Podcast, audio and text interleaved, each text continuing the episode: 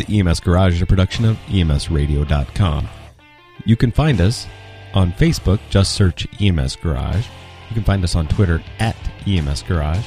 Email us, emsgarage at gmail.com, or call us 303 720 6001. No transport patient machine. The EMS Garage.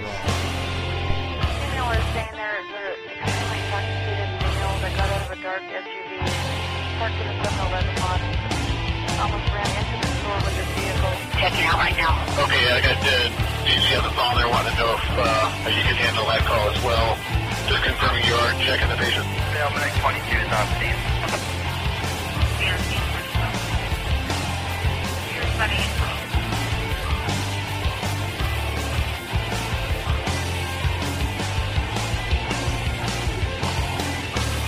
Hello, everybody, and welcome to the EMS Garage. This week we taped episode 99.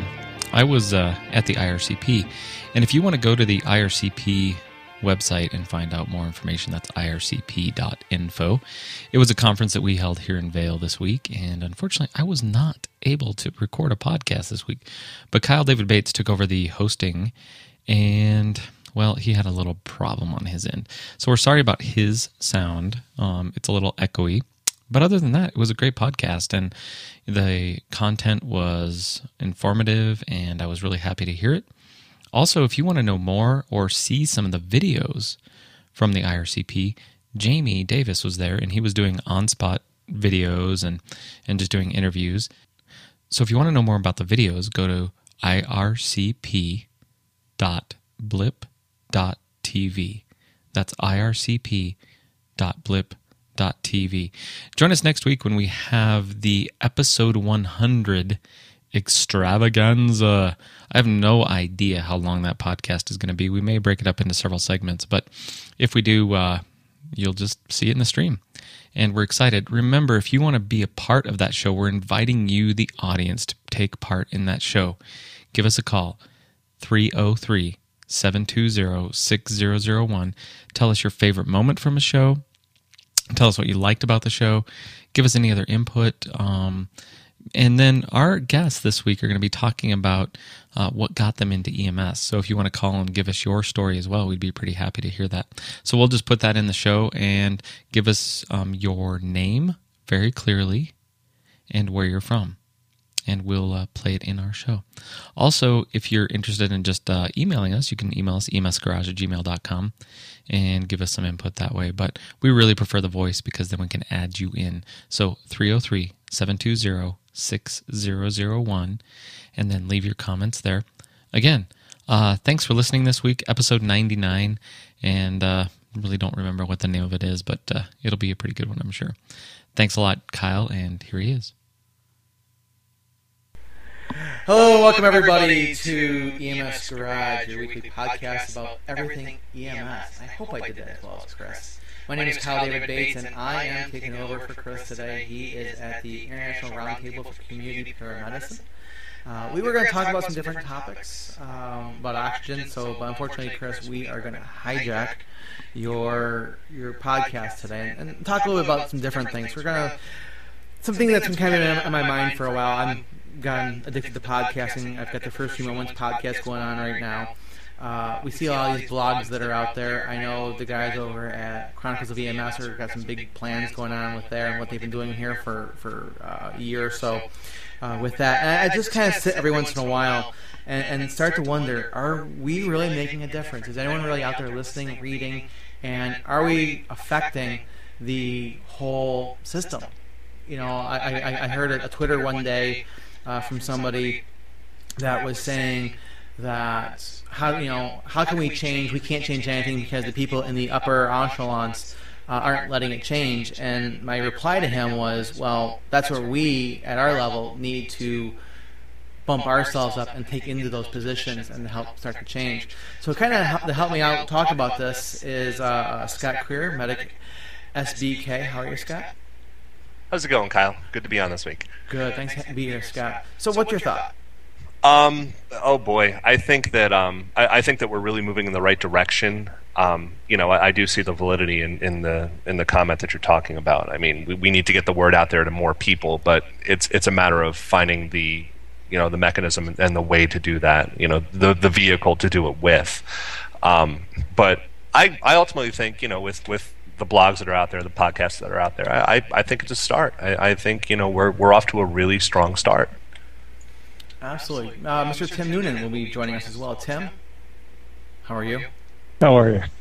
Good. How are things? Uh, we weren't going to talk about that. Um, right. I Well, that think- kind of got me thinking about this stuff. Uh, I, I think that uh, with the coverage that Mark has uh, brought about in the Journal of Paramedic Practice, and uh, the editors over there have uh, decided to cover blogs, I think that there is growing recognition of the ability of blogs to contribute to discussions on uh, clinical topics and other topics. So I think this is something that will only increase. I you know, am not a Twitterer. Uh, a little too short for me, but uh, It sounds kind of dirty. oh, also nobody needs to know what I'm doing.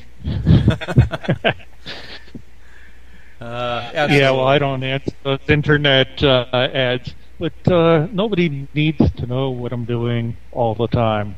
Uh, you know, if I stop at a bookstore, if I get stuck in traffic, does anybody care? I uh, try to avoid paying attention to it myself. Absolutely. And finally, uh, from Chronicles of EMS themselves, Mr. Justin Schor, the Happy Medic, how are you? Good. Sorry for the delay. I was just updating Twitter. Uh, Tim, you were saying? Oh, look, there it is. I forget I'm stuck Yeah. in traffic. Yeah, nice, nice. No, good evening, sir. How are you? Very good. How's the West Coast today? Uh, little little warm up here in the uh, inland East Bay of Northern California, but uh, a lot uh, a lot cooler than usual for this time of year. and you really did. You really did update your Twitter. That's funny. I had to check, so I'm doing my Twitter. I had to. I had to. I would not be a social media junkie if I didn't. Uh, so anyway, so I guess the, the, the comment, you know, the comment is, is, are we making a difference? And and how do we know? Uh, I would have to say that yes, we're making a difference, and this show is evidence of it. Um, not just that, but uh, the Happy Medic blog turns two at the end of the month. Um, I never thought it would last a month, and here it is going on on two years that I've been rambling on this uh, therapy project that I started way back when. And I remember when I first started writing, there were only a couple scattered EMS and fire blogs that would update occasionally. A lot of good content out there. And now there's dozens upon dozens of writers sharing their stories, their ideas, their studies, their concepts, their dreams of EMS for the future. And I think it it's a, a huge success so far. It has had problems. I I won't pretend there haven't been people that use it inappropriately, but I think appropriate versus inappropriate is uh, probably 95 to 5. Scott, what, what's your thoughts? I, I would agree. I mean, I, I see a lot of positive stuff out there. I mean, I've actually kind of taken the next step. I, I really think that we need to, you know, get ourselves out there even more. And a, and a lot of what that is is is taking the time to speak to the people who aren't directly involved, and you know, with with the social media aspect, and try to find a way to get them into it. I mean, prime example. I found a couple great posts on on uh, Mr. Steve Whitehead's blog last weekend while I was sitting at work, and I went ahead and I printed them out. Found a couple people and said, "Hey, take a look at this. Hold on to it. You know, hand it off to somebody else, just to try and get some topics out there and and show some people what's going on." You know, and I, I do it all the time with Justin's blog. I, I do it all the time with Chronicles and, you know, and, and Tim's blog as well. I mean, I, I try to read up as much as I can, and when I find valid stuff, I, I think that, you know, I definitely take something from everything that I read, but I, I think that the next step to that is, is, is taking the, ne- you know, going that extra mile and handing it off to somebody else and trying to get them to get something out of it as well. But how do we know that what we're putting up there, what's going on? Who I should say, who are we to, to, to give our opinions? Who are we to write our stuff up on online like that? Why should anyone even listen to us? Well, it doesn't matter that anyone listens. It matters that we say something. That's that's the reason this hasn't worked over the last 30 years is because people would say, "I have an idea, but who am I to put my idea out there? I don't have any brass on my collar. You know, I I'm not a manager. I'm not an owner of any of these companies. Who am I to know how it's going to work?" Well, we are the ones that know how it's going to work. We're the ones that make the system work. We're the ones that know how to make it work better. I think for a long time we would send our ideas to one of the major publishers and it would get kicked back or it would be no no no we no that'll never work. Well now that filter is gone. Yes, a lot of the more respected writers still use that mass print forum. I'm talking about the EMS Responder magazine, the JEMS magazine, Firehouse Fire Engineering, all great publications that have great information that all of us were talking about 3 months ago before it went through their filters it really gives us a chance to, and Mark and I talked about this on our sites all the time, to really share information in real time and get real time feedback on your ideas. So you're not spending months waiting for a concept to turn around. You can hear somebody across the country that said, "Oh yeah, we're doing that and it's working great." Here's a link, you know, to our research. Here's a link to how our system works. And there's so much more information just readily available. You still have to go through it and make sure that you can not only cite sources, but always at least two sources if you can on a system. But we really have that opportunity with this network that's growing unofficially. That opportunity to share this information in a way that hasn't been done until now, the last couple years, and it's really moving the young profession forward quickly. There have been growing pains, but I think because I'm someone who's struggling within my system and sees ways to make it better, I would be angry at myself if I didn't try to change the system and make it better. I don't think it's so much that who are we to say, I think it's who are we not to get involved and do something. you know, it's our responsibility for those of us who who have made this our career, and I'm I'm definitely one of those people. I mean, I, I chose at a very early age that, that EMS was going to be my thing, and I definitely have a vested interest in, in what's going on and what's going on around me, and I I really think that I needed to find a way to, to share that with other people, and and thankfully the Twitter, the blog sphere, all of that has has given me a way to do that, and let's face it, you know, ten years ago Justin's exactly right. All that we had was JEMS, EMS Responder, and and these you know major publications, and now we all have a way to have a voice, and you know it, it sparks discussions, and and it really gives us a way to kind of further our field and and find like-minded people and set goals and and press those goals and issues, and I, I think that that's a great thing.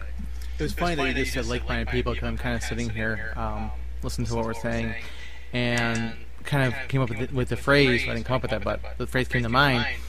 But are we preaching to the choir? Wow, we're gonna have to edit that one out. Like that's gonna happen. Aren't we preaching to the choir? Are you know what, what we're saying, what we're, we're doing? You know, we're like-minded people. Yes, I mean we're preaching to the choir. That's out to it's a lot of as the young folks. How do we reach those people that that we want the change and that have the ability to change? Mm-hmm. Well, I think Scott mentioned it perfectly earlier. Oh, oh, Tim brings up a great point. Dude, you're absolutely right, Tim. Say it again, Tim. I think you're covered. Is there anything wrong with preaching to the choir? By spreading the word, preaching to the choir, we uh, get the message out to more people, even if they're already people who think along those lines. We're providing them with evidence to support claims, whether it's, you know, here's a good book about uh, management, or here's a good study on pain management, or, you know, this is a system that is doing things that really works. They have happy employees, they have um, much better retention than other agencies and um, you know their survival rates haven't been hurt by it, and their income hasn't been hurt by it. These are things that, um, by spreading it to people who already think similarly, uh, we get more coverage of it. And, and then it spreads to people who are not part of the choir. You know, the people standing outside the Church of the Blogosphere. Yeah, Kyle. Tim makes a, a perfect point there. That you know we can we can only make the choir more passionate um, by by telling them what they want to hear. But for me, it was reading sites like Rogue Medic, like Paramedicine 101, like Ambulance Driver that made me realize I'm not the only one out here trying to make things better. You know, there really is a group of people that that's out there sharing ideas and sharing e- each other's comments and, and concepts, and it made me feel like I wasn't alone. And hopefully, every day, somebody who's out there just pulling their hair out reads somebody's post and says, Well, I'm going to keep going. Maybe they're not in the chat room, maybe they're not a follower on Twitter, but they said, I'm going to keep going and I'm going to keep trying. And, and we, I think we do more harm stopping than continuing. Justin, you nailed it. I for got me. an email That's, Oh, sorry, Tim. Go ahead. Oh no, I was just going to say, Ju- Justin, you, you absolutely nailed it for me. Um, that's that's exactly where I was, you know, eight, ten months ago.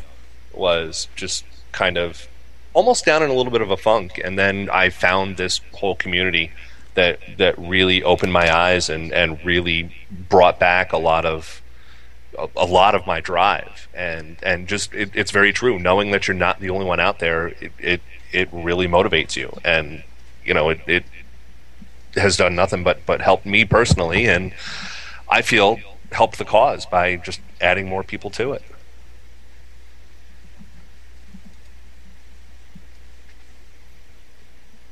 That's silence. Yeah, I- quiet. I just got an email uh, a little while ago, and I get a bunch like this from people saying they're trying to change the way they do things at work, and they run into people who say, "Oh, but we don't do that here," or "This is the way we've always done it," and you know they're able to present them with uh, some evidence of what's going on. But I'm not telling people to just disregard protocols on your own. Um, also, not telling them just to obey the protocol because it's written down, but you know, make a decision about what is appropriate for them to do in their circumstances, and most important, discuss things with their medical director. Uh, the email was about somebody who was uh, debating this with uh, quality control and um, you know just coworkers and whoever happens to have a mouth and an opinion, and uh, not mentioning the medical director. And uh, my first uh, person to talk to is usually the medical director because that's the person who can make the changes that will improve patient care. And, and, and I think Tim, I think it's a great segue to I think what we should talk to next, and we can lead into, is becoming a change agent. You know, I've heard that. I've worked in a lot of different systems across the Northeast, and, and I've heard that. That's not how we do it here. And maybe their way is a good way of doing it. Maybe it's a different way of doing it. Maybe, maybe there's a better way of doing it. And and not only in terms of, of policies and procedures, but but protocols and patient care. And I think the one thing we're trying to do through the social media and the blogs is to kind of bring these ideas from around the country, around the world, and, and start incorporating them and, and, and putting them into out there so other people can see what we're doing. But how can, can me as, as Joe EMT or, or, or, or, or Sally paramedic go ahead and start to become a change agent at my agency?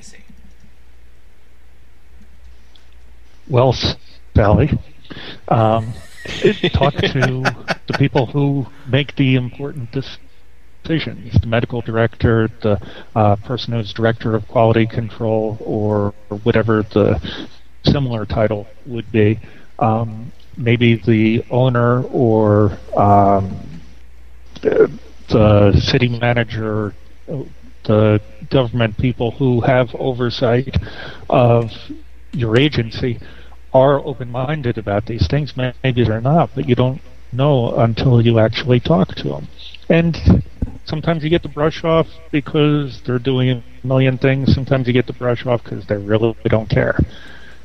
Another thing is to pay attention to uh, the people who are doing the research. Uh, Dr. Bledsoe is at all these conferences, and uh, Dr. Wesley is, uh, Dr. Ross. A lot of uh, the big doctors are out there and talking about these things. Talk with them, find out what they're doing about it, what they recommend, because they are medical directors. And the other thing is talk to other doctors besides your medical director. A lot of times the medical director will not listen to me because I'm just a paramedic. But if I find uh, uh, another doctor who's more open to talking with paramedics and happens to be a friend with the medical director, if I bring the topic up with that doctor and provide them with copies of studies supporting my position, then that doctor talks to the medical director. The medical director becomes a lot more receptive because they heard it from another doctor, not from a lowly paramedic. Do you think that just just go up and I mean it's it's fine that you find another doctor, but I mean if you're in a small service, it's a little easier. Um, where I am here in the town, I know my medical director. I, I have his phone number. I, I talk with him. We we go to dinner. You know, so it's easy to discuss these things with him. But in a larger service, such as one of the large commercial services or in a large municipal service, how do you go, go about being a change, change agent in one of those? You infiltrate the command staff. It sounds silly, but that's exactly what you have to do. If your supervisors won't listen, then you need to do everything you can to become a supervisor. But that's just because that's the position I find myself in now. Um, Tim was absolutely right. You know, you need to go out and get in contact with people in your community who can make those changes. If you don't like the gloves that your service uses, don't cry to the owner. Find out who buys the gloves and find out why you're using the ones you do and find out if there is a better glove on the market. Don't just walk in and say, I want something better. But if you walk in with uh, prices, with benefits, with features from different things, you make it easier for, for that person to say, Oh, you've done all the work for me. Okay, maybe we'll look into it. Uh, don't walk into your medical director's office with a printed out article from the Happy Medic and say, I want to do what he's talking about. That's not going to work. What I hope you do is if you read something that I've written and you're inspired by it, go out and find the research that pertains to what you're trying to do. A lot of information is out there. Tim named some of the big ones Dr. Wesley, Dr. Bledsoe, doing amazing research. And the same way we're going to do the work for the procurement officer, they're kind of doing the footwork for the paramedics on the street to go to our medical directors and our chiefs and our managers and say, "Well, look at this article from from Dr. Wesley who ripped that intubation paper apart. Maybe you should rethink pulling all the tubes off the rigs for no reason." And and really show that it's not just you as as Sally EMT as as Kyle said. It's not just Sally EMT, but it's Sally EMT and well-respected members of the EMS community and the EMS physicians community that are saying some of the th- same things you are. Take that to their attention. You know, maybe you do print out one of the studies that, that one of these folks did, and you take it with you and say, listen, I've been reading this. Have you read this? No, you haven't? Well, I won't take up too much of your time. Here you go. Maybe you can read that. My phone number's at the bottom if, if you ever want to talk about it. Maybe that can work. Uh, in my service, I've been trying to get a hold of my medical director on the phone for weeks now, and it's just not happening. So, That's trying to get in there, yeah, trying to get in there with information is is really the way to to become a change agent. Is you need to do your homework, you need to know what you want and how to do it. Um, if if you're good with the numbers and your system is is free enough with some of your statistics, your costs, uh, salaries, things like that, maybe you can sit down and crunch the numbers and actually walk into the office with a proposal that says, "Here's what I want to do." and and here's how it can save us money or cost us money or whatnot. Um, but if you're someone listening to this podcast and says, "Yeah, I want to do that," first thing you need to do is get educated. Uh, Scott, Tim, Kyle, I, I think we can all agree on that. You need to know what you're talking about before you go into that office. Absolutely, and you, you're going to need And to know was- your sources. Go ahead, Tim. Yeah, when I was out in San Francisco, I didn't work for the Department of Public Health, but everybody could go to the call audits, tape audits, and it was not unusual for the medical director for the city and county to be there. I could go up and talk to the medical director, and they went through several medical directors w- while I was out there, and ask them questions, and they were very open to uh, talking about what was going on, why they were doing things, whether they were improving uh, something or uh, you know what they were doing. Uh, so they were available if you went to the places where they were. Also, if you know what their schedule is when they're on duty, what hospital they'll be at.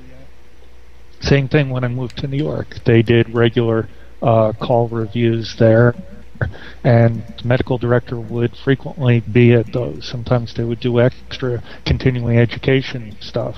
In Pennsylvania, it's much more hit or miss. There is no state requirement for any kind of uh, call review or any of that. We just have to get a certain amount of Con Ed per year. So I can, you know, go for a long period of time at certain agencies and never see the medical director. But find out how to reach the medical director and talk to them. Find them when they're not busy. If they're brushing you off, are you busy? Is there a better time when I could talk with you about this? And as uh, Justin said, you give them a copy of an article and put your number on the bottom. If it's a good article, if it covers the topic thoroughly and raises questions in the medical director's mind, they may, may want to call you up and talk with you about it. Yeah, I, I think Justin and Tim are, are both just spot on here. I, and I mean, you, you do have to do your homework. You you have to figure out what avenues you can go down. I mean, you know, and, and this doesn't just apply to uh, you know the changes with, with protocols and whatnot. I, I think a lot of it applies to to changes in policies and procedures too. I mean, I, I can say that I have successfully infiltrated management, and um, it, it's still a constant struggle you know, from from the middle management level to um, to to try and, and find those those procedures that work elsewhere and and facilitate that change. I mean. I, I really am jealous of the nine to five worker sometime because on Friday you can set a new policy and say, hey, Monday morning, here's what's going to happen. But when you're dealing with a 24/7 business, it's not always as as easy to do that. So I, I think that you know the the big thing to remember is is when you do find that avenue for change, change is going to be slow in this field, but it can happen. It sometimes it just takes time, and you and you need to just not get discouraged and, and stick to your guns. Definitely, Scott. Sticking to what you believe in is the key. No matter how many times you get knocked down and told, "Nah, kid, we tried that before. We tried that. It didn't work. It didn't work. It didn't work." You still have to keep saying, "But look, you're not paying attention. You're not reading. These are the studies. These are the numbers. This could work if we did this, this, and this." Or if you're not even to that point, uh, uh, I've written up some very specific policy and procedure changes and submit it to my department. That may be why the medical director is ducking my calls. But if you're just down at the bottom, you really need to learn how your system works. Not only be educated on where you want to be, but you need to be an expert on where you are. You need to know what works, what doesn't. Hospitals, transports, who your main patients are. You need to know all these things cold. You need to know where you are before you know where you're going. Do you think that, Justin, and is where we feel it fail as administration and leadership is we don't teach people our system. We we tend to hold it back and say it's mine, it's my information. I know one thing we did in Pennsylvania at the company I was at is I taught them. I try to teach all my employees as much about the company and the business of EMS and medicine as possible, so they can make those decisions. Do you think we should go out and talk more about that as leaders? I think so, and I think the the number one worst question in EMS that a manager wants to hear is why. Why are we doing that? And and management nine times out of ten just has to say, "Well, that's a great question. Um, I don't know. That's how it was when I got here, and that's not always a bad thing. You know, why do we always have to have our shirts tucked in? Well, because you want to look professional. We're a professional company. You know, things like that. But definitely, it it especially for the younger EMTs management needs to make an effort to teach them what it's about and why it's about those things. Um, few few EMTs that I've met were lucky enough to really be inspired by educators and owners, uh, chiefs in my case, who were really passionate about EMS and really cared about the patients, the employees, and the system. Um, I think you can learn more from a compassionate manager than you can from an angry manager. You know, uh, uh, kill them with kindness is is a great thing in my mind. but definitely management and even the senior people, especially the people that have been in five, eight, ten years. You need to be helping to teach the the new folks. You were new once. If you know something and you can pass along a positive experience, we do it with patient care all the time. You know, hey kid, don't do that. That doesn't work. Well, we need to hear that from management as well. Do you think that this information really should be done at the entry level? It should be done in the entry level EMS education? I do, I and I, I, you know, I think that's a lot of, of what we're we're driving towards with with, you know, the Chronicles movement and the EMS 2.0 movement is um, growing it into something more than just patient care. I mean, there's a lot of changes and a lot of focus on patient care with it, but it's also as you grow it into a degree, I think that there's has to be a component in there that that teaches you know the the mechanism of change that we're talking about tonight and and really teaches the, the nuances and, and the focus on EMS as an industry and not just as a you go take care of people and bring them to the hospital kind of aspect that we see a lot of the focus on now. I have to agree with you, but then you're going to start adding time to EM, EMT courses, and already they they've taken the, the course and shaved you know bits and parts of it out. They still don't even talk about documentation that well in, in the 150 hour course.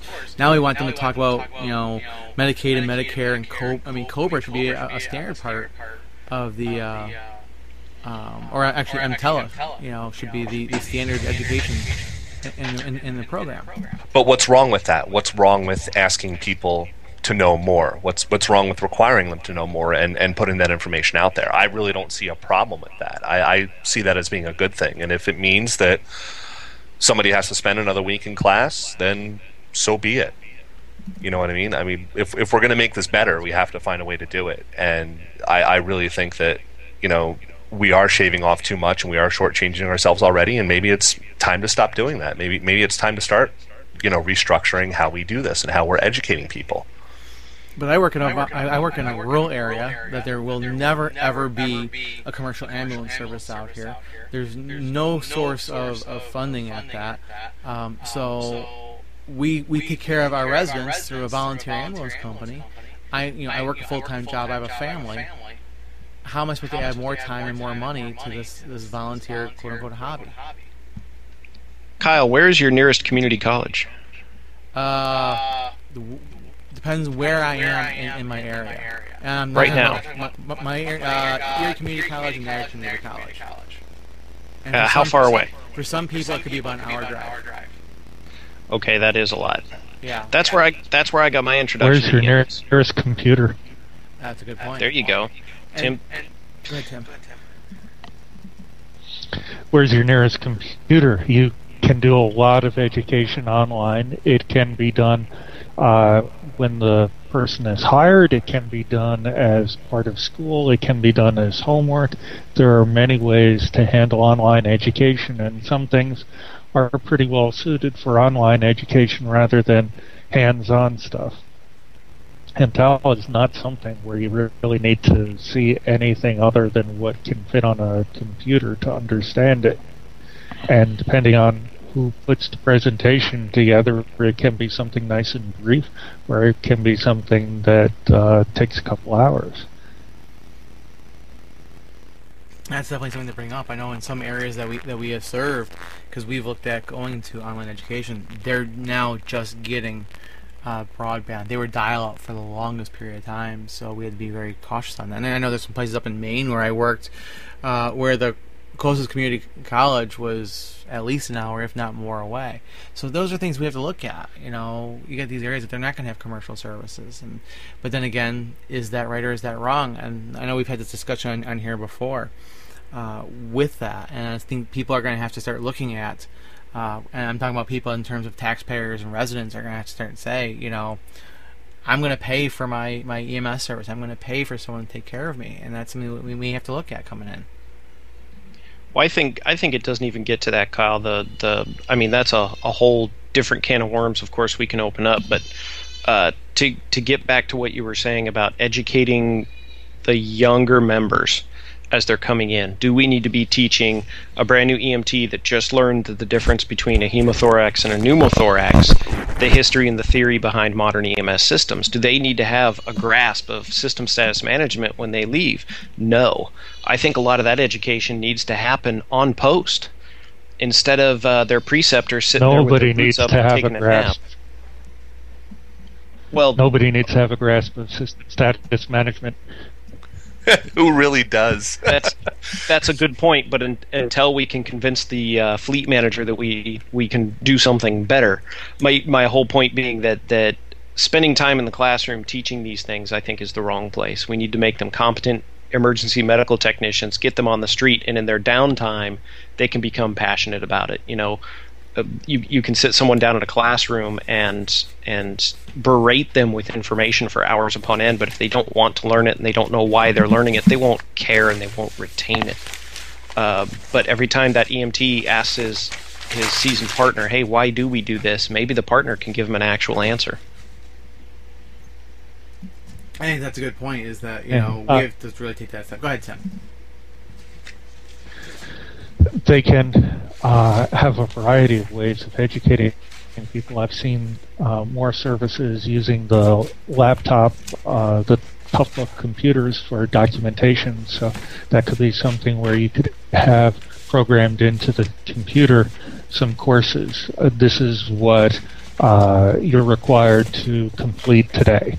Now, a lot of people will just cheat off of their partners or whatever, but uh, you can educate people that way. We just need to find the right way to do it. There, the more we have progress in the technology, the more alternatives we have to educate people. And I think SSM, uh, System Status Management, should be in the same place as a history of torture devices. You know, it's part of your education, but it's something that should only be viewed as historical. Tim, I'm going to need you to move two blocks north. and then in 10 minutes, move back. Yes, because I- the the screen told me to move you that way. Well, who programmed the screen? The screen I don't know. knows all. all The claw. worship The Sorry. screen. Oh. Liar.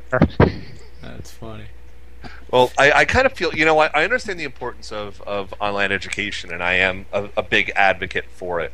But at the same time, I, I you know, when, when you're really trying to engage somebody and, and really get them attached to a topic, I, I, I sometimes feel that there could be a little bit lost. I mean, that that's the reason why I, I say, hey, let's let's attach it to the class. Let's let's put it in there. I mean, heck, you can make it an optional part of it if you want to, but I, I I, I just kind of feel that, that the FaceTime when you're trying to get somebody engaged and, and motivated into topics like this is is kind of important because I think you're going to have a better chance of grabbing somebody who otherwise might have been resistant or reluctant to get into it than than you would than just you know putting a computer down in front of them and saying here you go go read. Yeah, it's the last thing. Anytime I gotta read read on a computer, I don't last. Go ahead, Tim.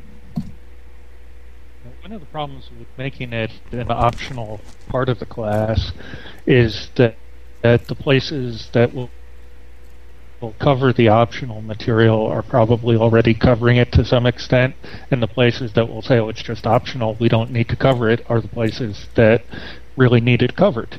Uh, so it is not likely to make a big difference. Then, if you're looking at EMT class, a lot of places look at it as 110 hours maximum rather than it's class that needs to cover at least 110 hours.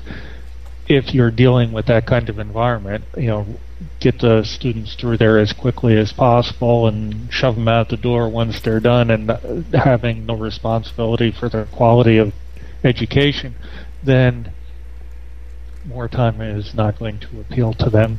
It's not going to be something that they handle well.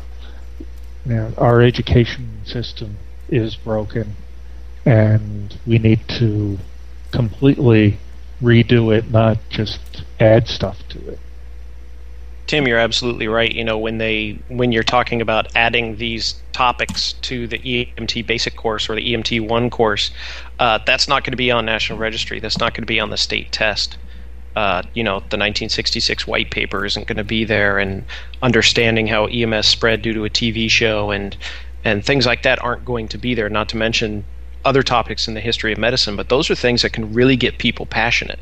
And you know, like I was saying, uh, Kyle, the reason I asked about your local community college was uh, my school, where I first got involved in EMS out in New Mexico, uh, offered an EMS 101 class, and it covered, you know, from the beginning of of uh, triangle bandages on the battlefield to flying ambulances, and all the way up to to modern day.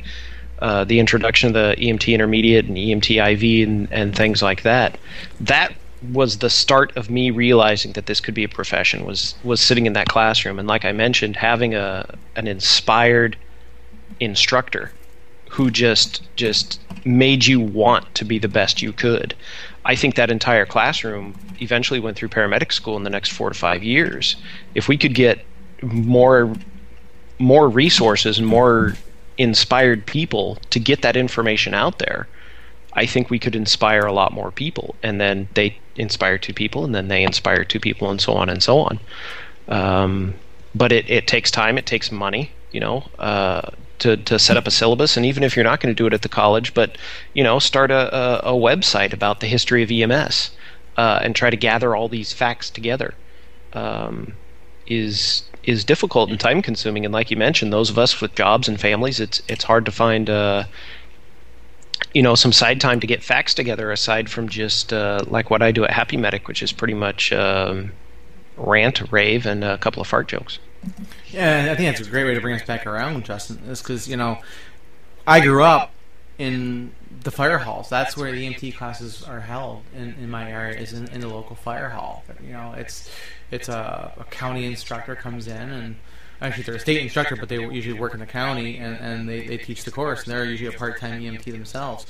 But that, that's, that's a big thing, I think, is the people who teach these courses, they have to understand that you need to use other methods to deliver this education than just what they're going to say in school. And as students, they really have to accept the fact that learning goes beyond just what's done in the classroom. It goes on on the streets to talking to uh, preceptors, people who've been in the field, and to go to things such as, as blogs and, and podcasts and, and, listen to those. And how do they? How would a new EMT or someone new to this media really start to sort out what's right, what's wrong, and you know, what should I listen to, what shouldn't I listen to, or read?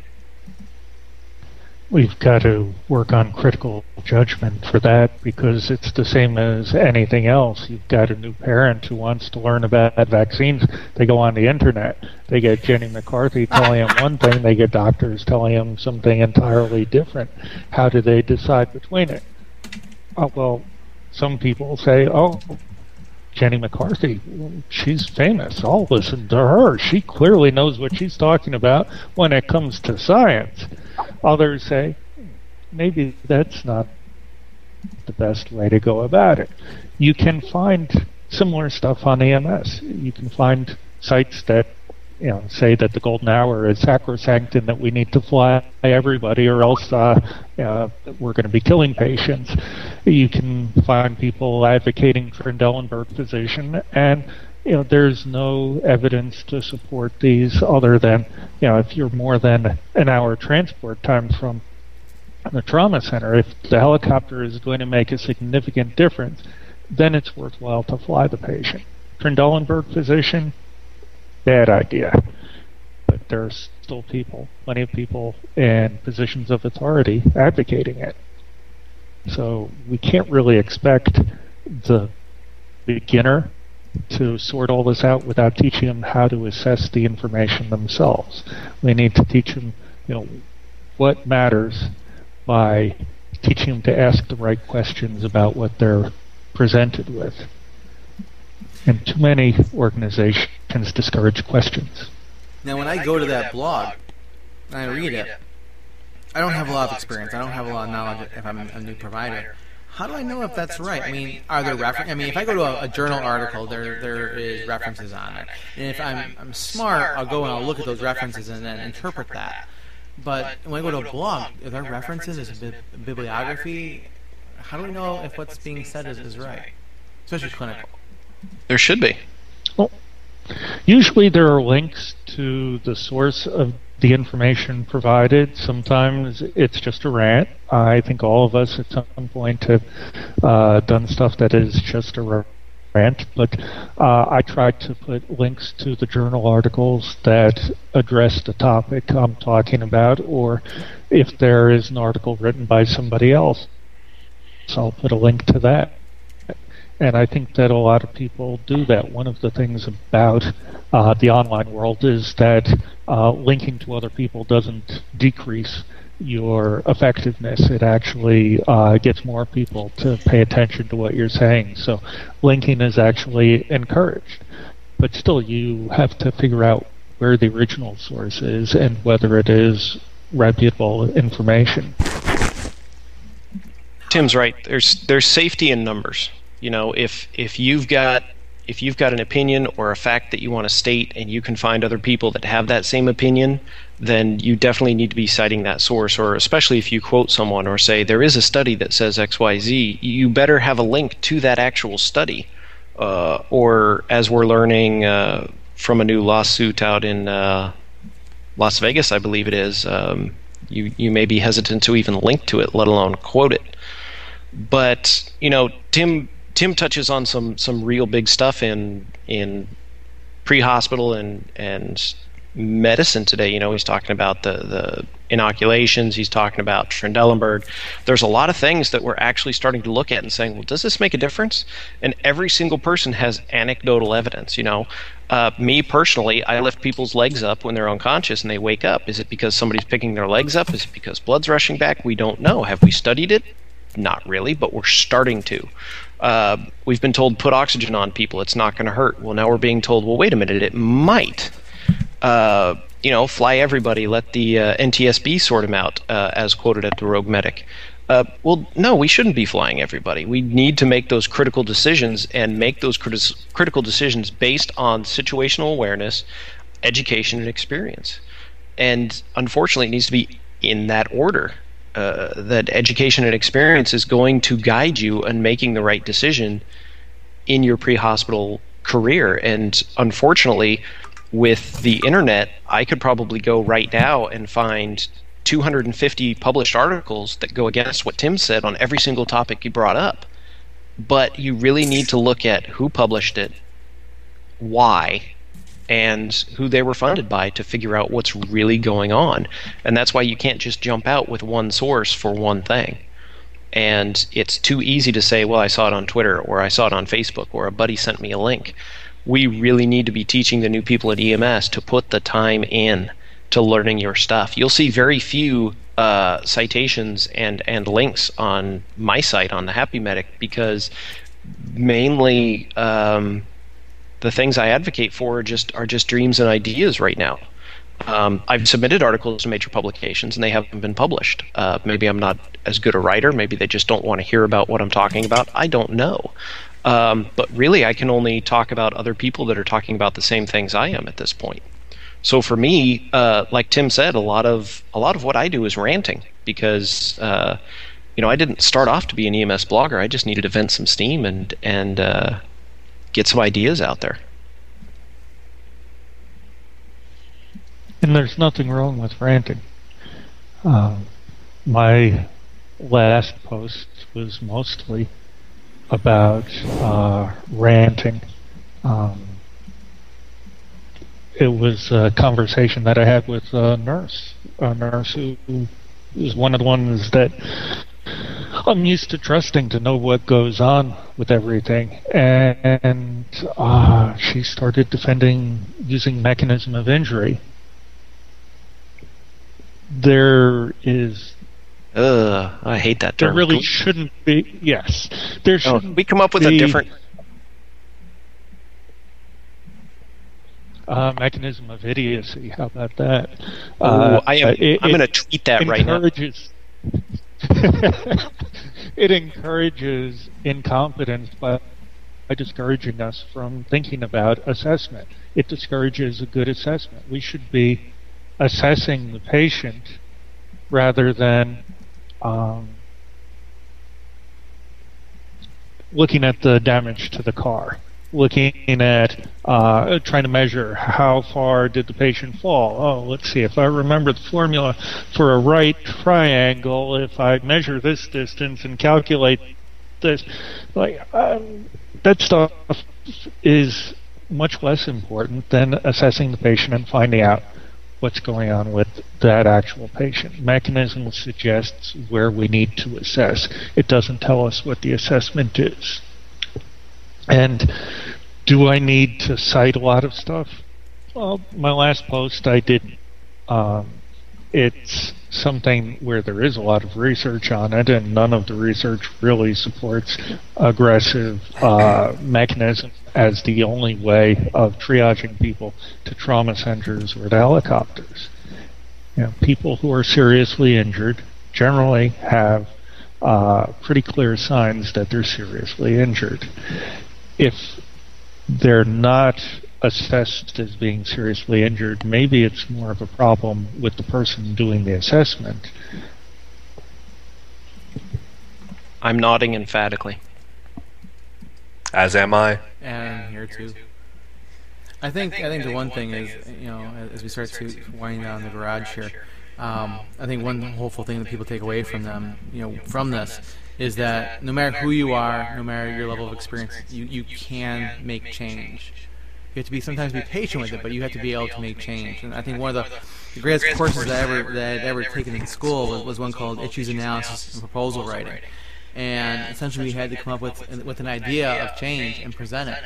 And when you do that, when you go to do change, you, you have to you just can't go in there and say, "Here's my idea."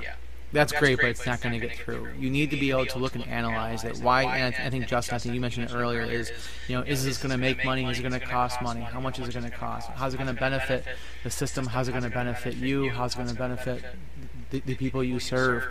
And you've got to be open. You've got to look at it from all standpoints. You've got to look at this thing, this, this proposal, and say, well, what's good and what's bad about it, and and and find people that don't agree with you. Find people that disagree with you before you present it.